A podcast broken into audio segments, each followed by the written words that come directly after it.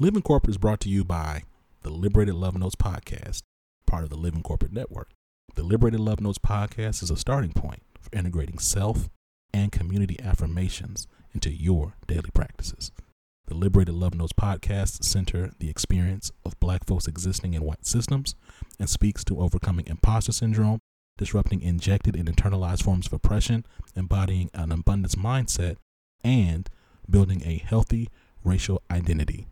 Check out Liberated Love Notes podcast wherever you listen to podcasts, hosted by Brittany Janae Harris.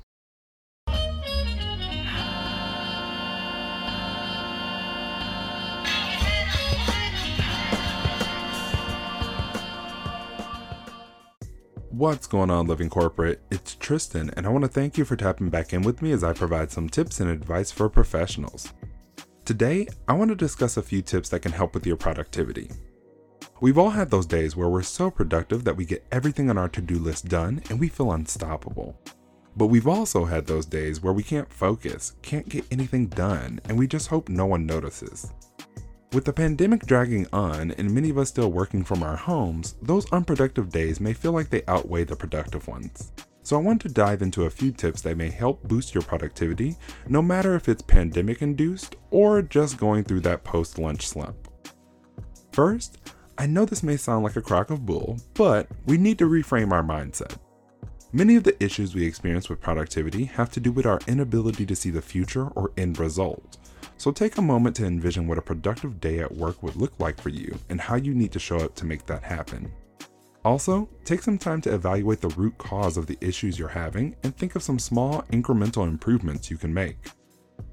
Second, just get started on something small. Sometimes we're not productive because the tasks we need to complete seem huge and somewhat insurmountable. But if you can identify a small task and get that done, you can build up momentum that pushes you to the next task, and before you know it, you'll have your whole list completed. Third, clean your workspace. Our space can often impact our mood and productivity.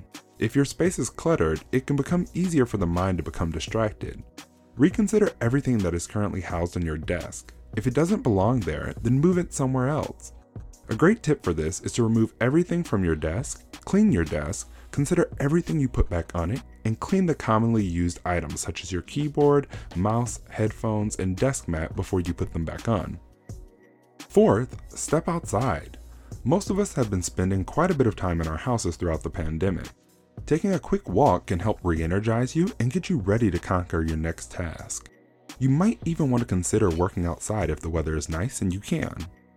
If you can't work outside or the outdoor spaces you have access to aren't very green, consider moving your desk near a window and buying some plants for your desk.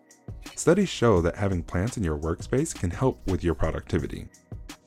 My last tip to help boost your productivity is to take a break. Sometimes we find ourselves in a slump because we aren't listening to our bodies. If you've been sitting at your desk trying to concentrate and have been unsuccessfully trying to get something done for the last two hours, step away from that task. Consider doing a quick meditation, checking in with a friend, or even taking a nap if you can. You weren't getting anything done anyway, so you might as well listen to your body and give it some time.